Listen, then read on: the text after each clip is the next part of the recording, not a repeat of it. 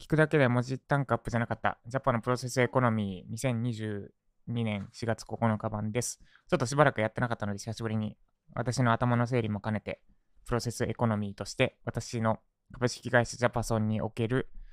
一人起業家である株式私から会社経営における思考の過程だったり、あとは試してみて、試してみたことだったりをお伝えしていきます。えっと、7割ぐらいは私が喋ることで、私自身の頭の中を整理するためです。なんで、ついでに、ついでにあなたの何かヒントになるかもしれません。えっと、これから自分の商品売ろうとしている方だったり、にはヒントになるかもしれません。ということで、えっと、今日の目次は、えっと、3つかな。まず、ライジャパンについてと、2、ユーデミーの現状。3、サブスクサービスを変更しようか検討中です。まず1、ライジャパについて。で、これ、ライジャパっていうウェブライター向け総合講座を2月からずっと作っ、2月じゃないな、もう年明けからずっとかな、作ってます。で、受講生もいて、作りな、受講生もいて、えっと、受講してもらいながら私自身も作ってるっていう同時進行状態。普通は完、普通はっていうか、まあ、完成してから受講してもらうのがよくあるパターンかもしれだと思うんですが、作る前に売って、で、売れたので、その人たちに向けて講義作ってるっていう状況です。で、最近プロジェクトコミやってなかったのが、完全にライジャパ以外のことをほとんど手つかなくなってたからです。で、えっとですね、ライジャパが今、えー、ウェブライターでよく言われている用語に合わせて言うと、課題設定、答え探し、導入文、構成作りの4つの章が昨日一通り完成したって感じですね。で、ウェブライターで言われている用語に合わせると、ペルソナ設定、リサーチ、で導入文構成かがやっと終わったって感じです。で2月から作って2ヶ月間だから、これ労力的にはそれぞれの章で全部ユーデミに出せる、ユーデミの有料コースとして出せるぐらいの労力を使っているんですが、使ってます。で、これを出すことで私の中での、なんだろう、こうやればうまくいくなみたいな理論もバチバチに固まってきて、で、これで私が Web ディレクターなり、あるいは自分で記事書くときも、より進化した状態で仕事に取り組めるなっていう相乗効果を生んでいます。で、ライジャパはこの辺ですね。まあそんな感じで、一応、ここからは執筆に入っていくので、なんか、えっ、ー、と、手を緩める気はないんですが、今までほどは脳みそ使わなくて済みそう。ペルソナ設定とかリサーチとかをちょっとゼロベースで考えて、なんかいろんな本読んだり、他の講座受けたりして、どうやってやるべきかっていうのをめっちゃ考えて、で、あと私自身も記事書いてきて、SEO で上位いっぱい取れてるけど、結局販売につながってないじゃんみたいな課題にもぶつかりつつ、その辺の知見とかも盛り込んで、この辺考慮して書かないと、クライアント的には意味ないですとか、クライアントとしての、クライアントとしての経験、であと自分で自社商品を売るためのメディア構築していこうとした経験とかも、もうゴリゴリに詰め込んでってきました。ちょっと話それまくってますね。まあ、ライジャパはそんな感じです。で、次、えー、2つ目、ユーデミーの現状です。ユーデミー11月に、去年の11月に Web ライター向けランニングページ完全攻略ガイドを出して以来、一切手をつけていない状態ですが、えっ、と、受講生が間もなく1500名超えに行きます。今、1483名ですね。で、これはかなりいい感じというかですね、もうなんか放置してて大丈夫だなって感じになってます。まあ、コース追加も考えてるんですが、えー、コンスタントに11月に年1回のビッグセールがありましたと。で、その後、コンスタントに3万円以上稼ぎ続けてくれてます。11月、これドル表示期なんでざっくりなんですけど、11月10万、12月、えっと、4万5千、1月6万、2月4万、3月3万。で、今月が現時点で6000円。で、これ後半に大体伸びる傾向があるんで、また4月もまあ3万ぐらいいくのかなって感じですね。で、ユーデミー、えっと、1、2、3、4、5、6コース出してきて、なんとなく分かったのが、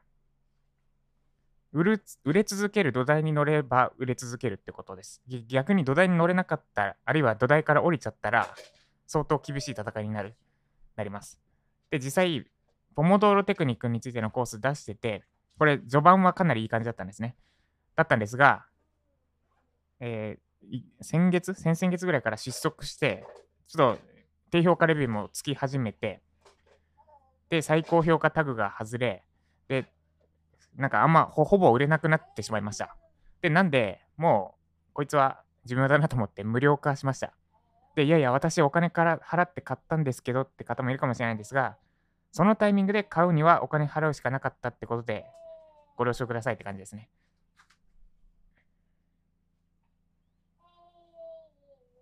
まあ、なんであれです。著作権切れの本が無料で手に入るみたいな感覚です。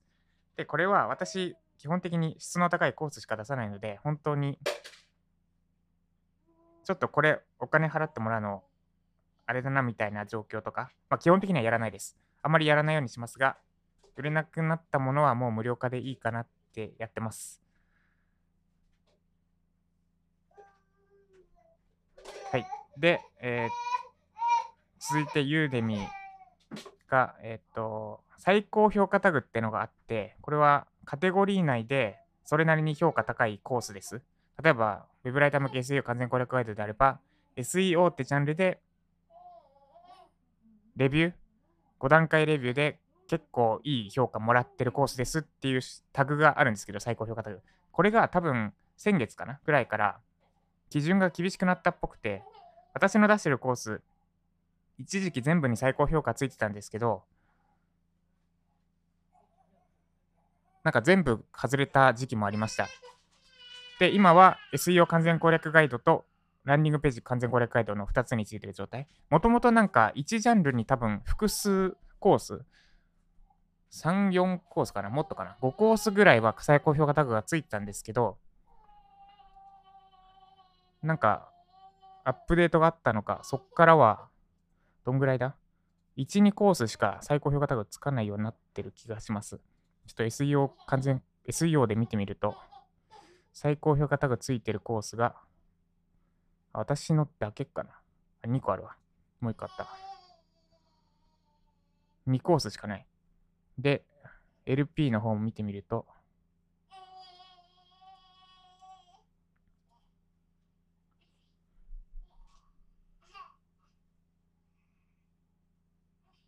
LP の方を見てみると、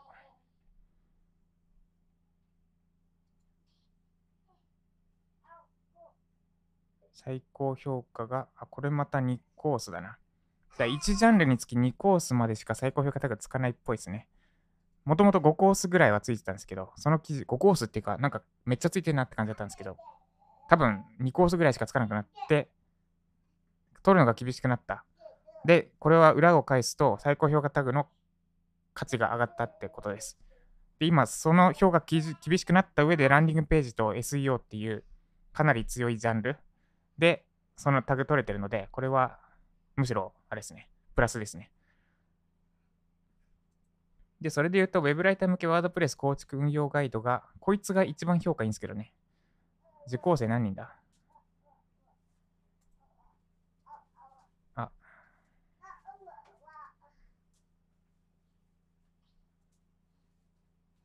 で、こうやってなかなか分析する機会って、スタイフ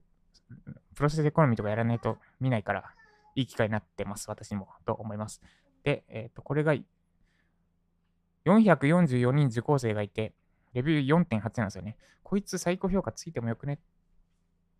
て思うんだけど、なんか、他に厳しい、他に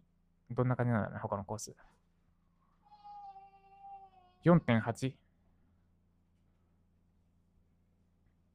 4.8。あ、なるほど。他も基準他も評価高いんですね。で、ただ今私のコースも4.8だから、こいつも最高評価タグ狙えるな。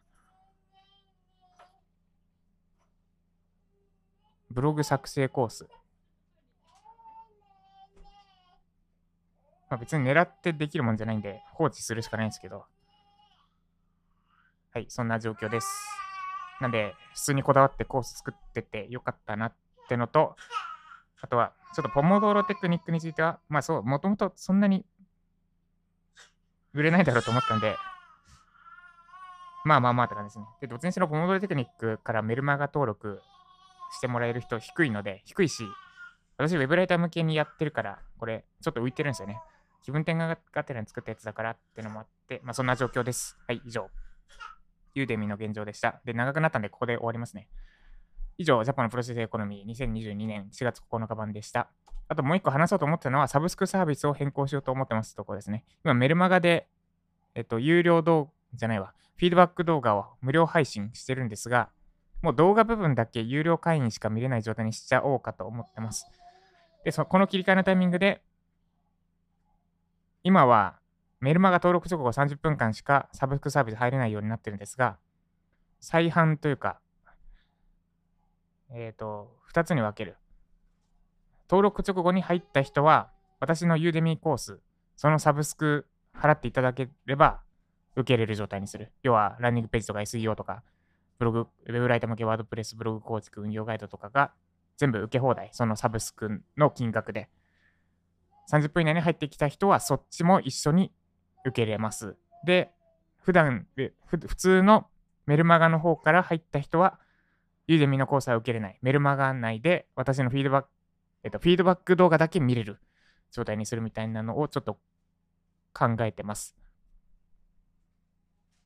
ちょっと持続可能サブスクサービス的な考えですね。